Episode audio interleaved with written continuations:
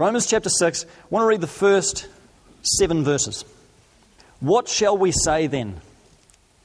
Shall we go on sinning so that grace may increase? By no means. We are those who have died to sin. How can we live in it any longer? Well, don't you know that all of us who were baptized into Christ Jesus were baptized into his death?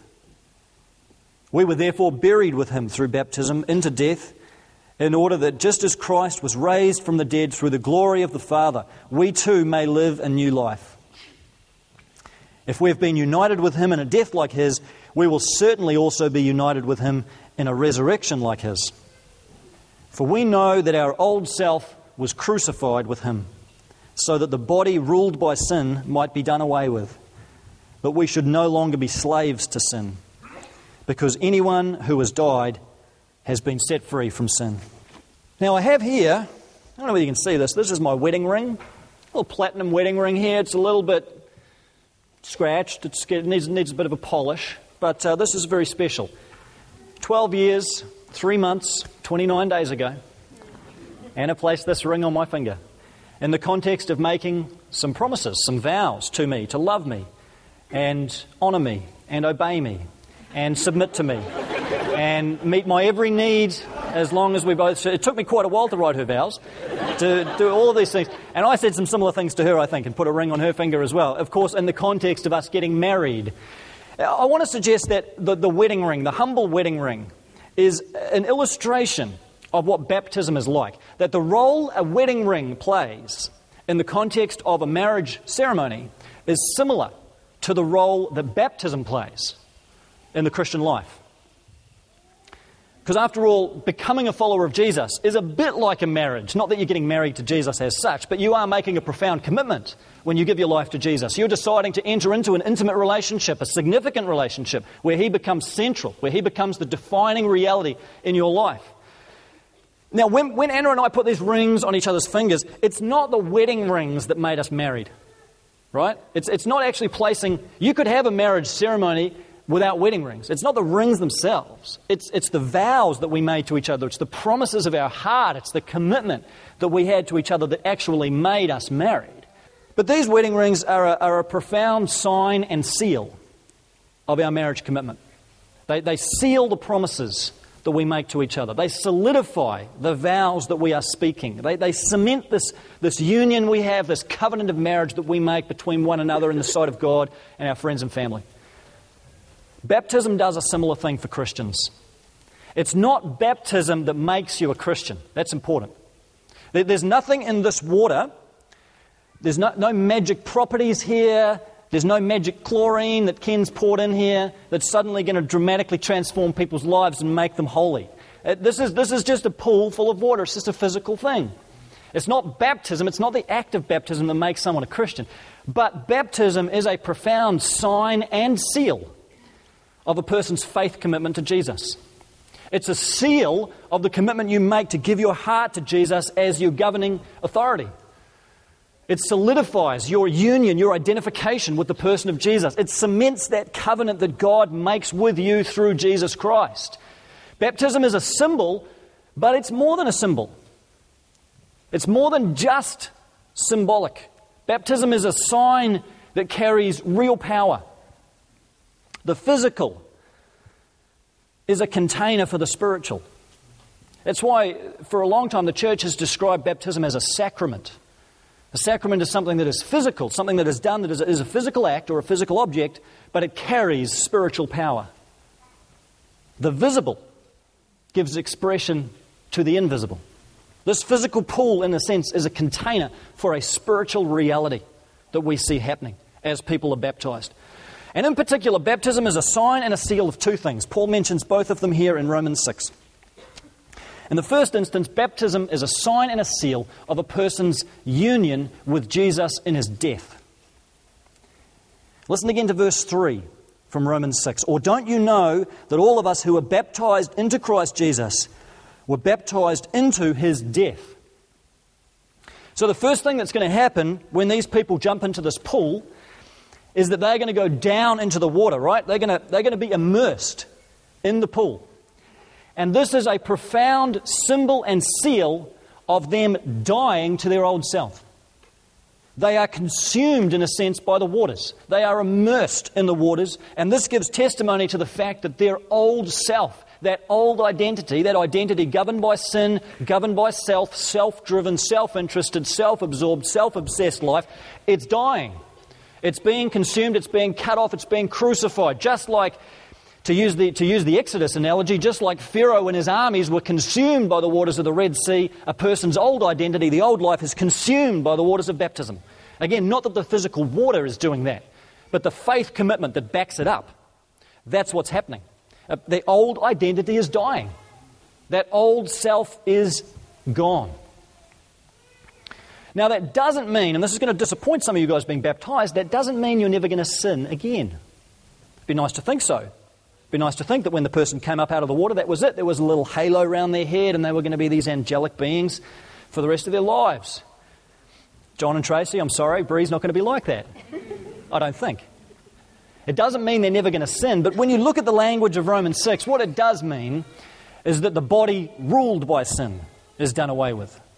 That's how Paul describes it. He says, so that the body ruled by sin might be done away with, that we should no longer be slaves to sin, in verse 6. What happens when a person dies with Jesus and is identified with his death is that we're no longer slaves to sin. Now, we're going to keep on doing things wrong. We're going to keep on stumbling. We're going to keep on messing up and screwing up and stuffing up. But we're going to do it because we choose to give power back to sin, sadly enough. Not because we have to anymore but because we choose to go back to that life sometimes and we choose to go back to those things. But as a Christian, as a follower of Jesus, someone whose old self has been crucified, we're no longer governed by sin. Sin is no longer your master, it's no longer your ruling authority. You're no longer under its governance, but now you are under the governance of Jesus. That old self is done away with and cut off, and it's demonstrated in the immersion, in the going down into the waters of baptism. So these people are going to go down, they're going to be immersed, and then we hold them down for a little while because you've got to be buried with Jesus too. So you go down there and we just wait for a while and just make sure the old self is really dead. And usually, about the time the bubbles stop coming up, that's pretty safe time, and we, and, we, and we raise them up again. And this is the other great movement of baptism, is the coming up out of the water. And Paul describes it in, uh, in, in verse 4. We were therefore buried with him through baptism into death, in order that, just as Christ was raised from the dead through the glory of the Father, we too may live a new life. So, what is happening when these people come up out of the waters of baptism is they are giving expression to this new life in Jesus. They're dying with Jesus, and then they're being resurrected with Jesus. It's this profound demonstration of resurrection that is happening as a person comes up out of the water. Resurrection into a new identity. Just as Jesus was resurrected to new life, these people are resurrected to new life in Him. In fact, it's not even their identity anymore, it's Jesus' identity. That's why Paul says, It's no longer I that live, but Christ living in me, because my old self was crucified with Him. So these people are being raised up to this resurrected life where their identity is now wrapped up and consumed by and enveloped in the identity of Jesus Christ Himself this identity in which there is forgiveness of sins, this identity in which there is now the presence and gift of the Spirit, this identity in which they're, they're, now members of God's family, this identity in which they're citizens of the kingdom of heaven, this identity in which they're participants in the new creation and have the hope of that new creation uh, beyond this present age. That's the new identity. That's resurrection. That's what you're going to witness. And that is why when people come up out of the waters of baptism, that moment should be accompanied by the, the biggest and loudest cheering and clapping of your lives because you are witnessing resurrection, new life testified to.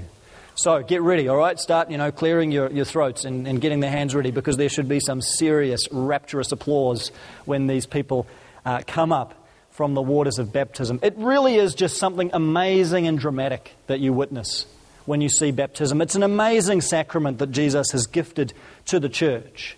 You're seeing the death and resurrection of Jesus all over again. In, a way, it's like watching an Easter pageant. You're seeing this graphic, symbolic representation of the death and resurrection of Jesus using the image of water. But then it's more personal than that because it's not just something happening on stage divorced from real life. You're seeing these individual lives join themselves to the death and resurrection of Jesus and participate in the very realities that they are enacting death and resurrection. And you're seeing lives being consumed by the dying and the rising of Jesus all over again. Because baptism is so powerful, because it is so sacramental. The place that it belongs in the life of the Christian is right around the time when you first give your life to Jesus. And this is one of the great disappointments in the contemporary church is that we've torn apart baptism and conversion. So we come to Jesus, people make a decision to place their faith in Jesus, and then it's often a long, long, long, long, long, long, long time before they decide to get baptized. And of course, then the question becomes well, when's a good time? And sadly, what I've experienced is that baptism, if it's left too long, becomes about works. And people feel like they've got to be good enough. They've got to be spiritual enough. They've got to get a few more sins sorted out in their lives. They've got to be a little bit closer to God. They've got to be a bit more together. They've got to be a bit more free from temptation. They've got to reach almost the stage of enlightenment before they can be baptized. We've actually reversed what baptism is supposed to be all about. You're being immersed into Jesus because you can't do it. That's the point. You're being immersed into his death on your behalf. You're being immersed into his life because your life's never going to get you there. You're being enveloped again in the grace of Jesus. It's not just your initial conversion that's about grace, baptism's just about grace too. And we would do a great service to the gospel if we reunited baptism around the time that a person makes an initial faith commitment to Jesus. It's when it happened in the New Testament, usually on the same day as a person. If you wanted to become a Christian in the New Testament, you would look around for the closest lake, ocean, river, or swamp and you would wade into the water, and often it was right there you'd make a confession of faith and you'd be baptized, so that what's happening on the inside is being visually and graphically represented by what is happening on the outside in real time.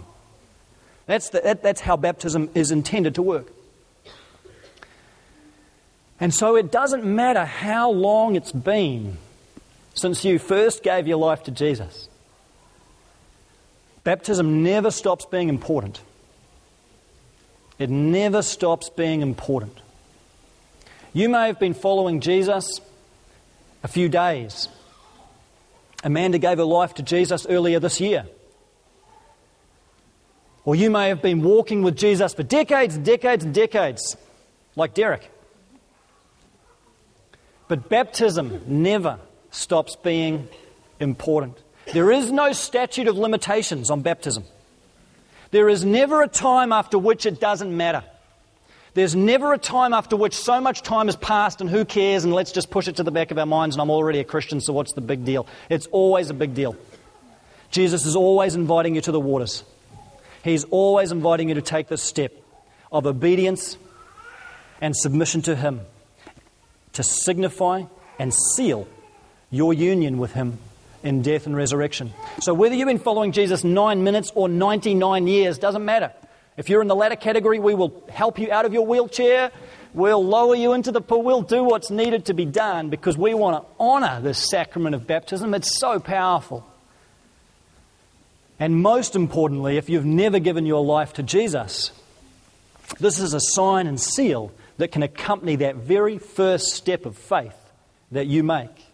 And you may be here today and you may be ready to make that commitment to Jesus for the first time. And what better time to make it than when we've got the pool already set up?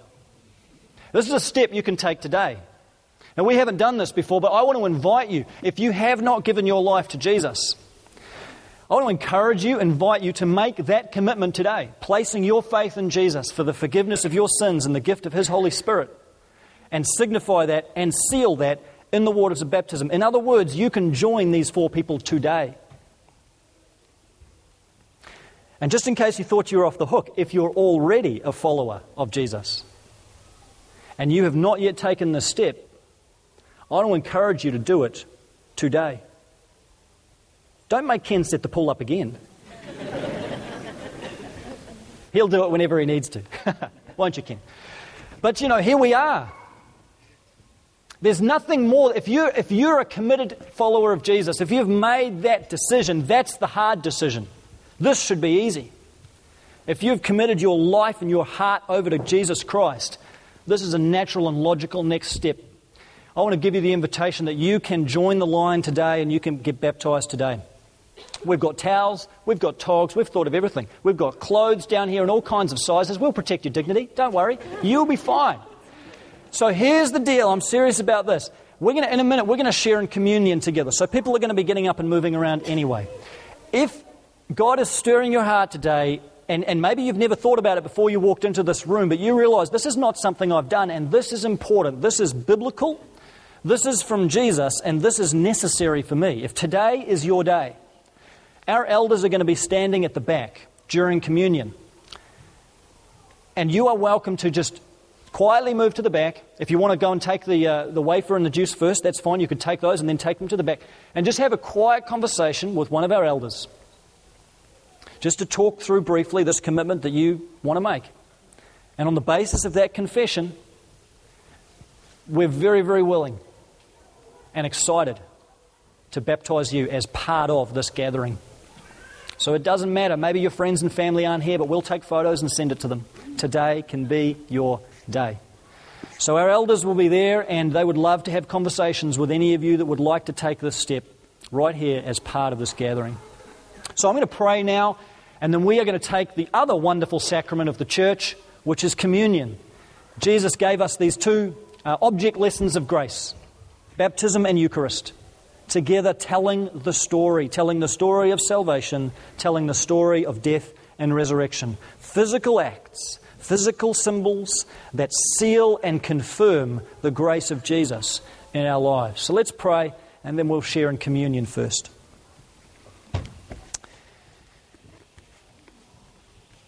Jesus, we thank you for these, these wonderful physical reminders of what you have done in our lives and what you ask us to do in response to you.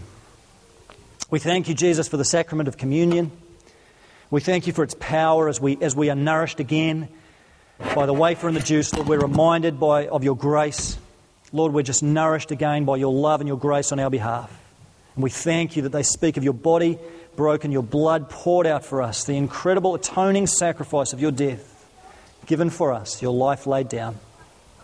And Jesus, we thank you then as we move to celebrate together and witness together the sacrament of baptism, that we see these lives that have died with you and been raised to new life with you. Father, I pray for every one of us in this room that you would use these powerful visual signs and seals to refresh our faith, renew our commitment, and stir again our longing for you and for your kingdom and for your gospel.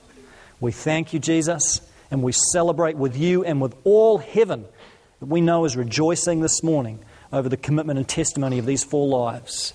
And we look forward to witnessing that together in a moment. And we thank you, Jesus, now. Give you praise and glory in your precious, in your holy name.